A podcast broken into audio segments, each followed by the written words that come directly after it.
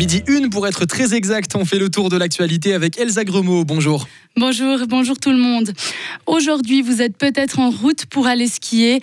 Le Yonne, Charmey ou encore les Paco, la majorité des remontées mécaniques fribourgeoises ont ouvert leurs portes cette semaine.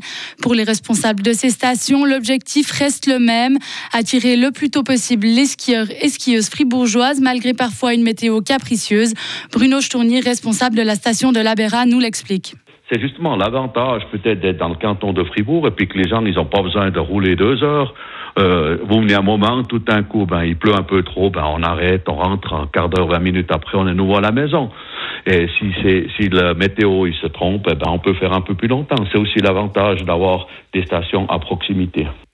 Sachez aussi que les plus jeunes visiteurs pourront à nouveau profiter du parc pour enfants au lac Noir.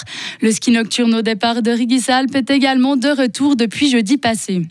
Jusqu'à 8000 adoptions d'enfants provenant du Sri Lanka, d'Inde, de Colombie, du Brésil et d'une dizaine d'autres pays ont été entachés d'irrégularités, parfois graves, entre 1970 et l'an 2000 en Suisse. Le Conseil fédéral a examiné ce vendredi un rapport qui détaille ces cas de corruption ou d'absence de documents d'identité. Le Conseil fédéral a donné l'impression de ne pas prendre l'ampleur du scandale en n'étant pas venu lui-même présenter le dossier. Même si les adoptions internationales sont en chute libre depuis 20 ans et si une convention internationale a réduit les risques, le gouvernement veut une adaptation de la loi. Écoutez le directeur de l'Office fédéral de la justice, Michael Scholl. Le Conseil fédéral a effectivement donné mandat à un groupe d'experts de développer des scénarios. Comment est-ce que la Suisse veut concevoir l'adoption internationale à l'avenir? Ça va de la variante assez extrême de renoncer à l'avenir à toute adoption internationale jusqu'à un scénario qui peut être un scénario de compromis, où on dirait on limite les adoptions en réduisant le nombre de pays d'origine à des pays partenaires qui peuvent nous donner des assurances euh, sur la qualité de la procédure suivie et vraiment sur le bien de l'enfant. Des propos recueillis par Serge Jubin. Négociation tendue à la COP28. Les pays membres de l'Organisation des pays exportateurs de pétrole luttent contre, contre, une formule qui prévoit une sortie des énergies fossiles. Une formule qui se retrouverait dans l'accord en cours de négociation de la COP28. Ils ont adressé une lettre aux différents pays exportateurs demandant de refuser toute mesure qui cible les énergies fossiles.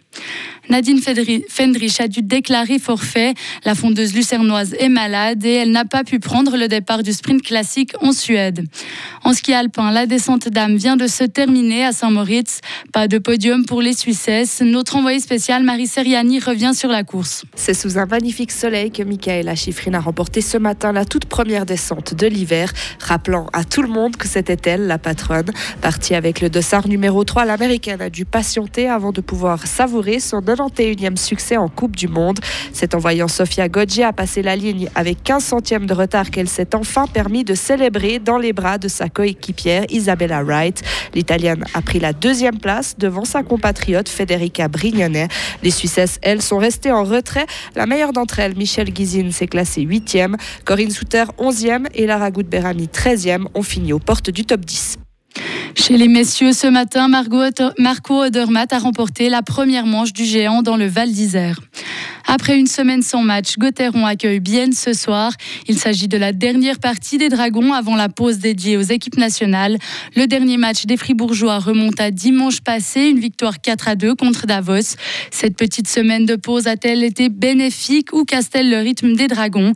La réponse du défenseur fribourgeois Benoît Yecker. Ça dépend toujours si les résultats sont là ou bien pas. les résultats étaient là, donc du coup on va dire qu'on aime les pauses, mais c'est clair que dès qu'il y a les pauses, on profite directement de récupérer un peu plus. Mais après c'est nous aussi à peut-être jouer un petit peu plus 55 à s'entraîner un petit peu plus dur, à pousser un petit peu plus. ces simulations un peu d'entraînement match pour qu'on soit vraiment prêt dès le début parce qu'on peut pas se permettre de nouveau de dormir ou de pas être prêt pendant 5 à 10 minutes, sinon on va payer sa cash.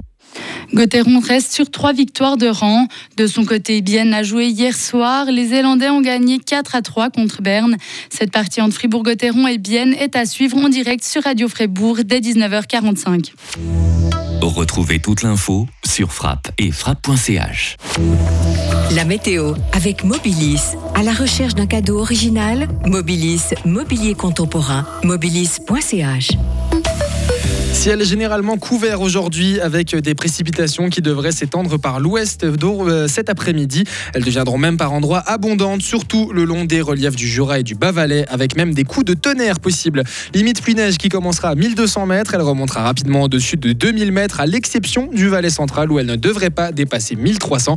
Pour ce qui est des températures, maximum de 8 degrés aujourd'hui, un vent de secteur sud-ouest modéré, voire même fort, qui nous accompagnera durant la soirée et la nuit. Des rafales de feu ne sont également possible dans le Chablais dès ce milieu d'après-midi.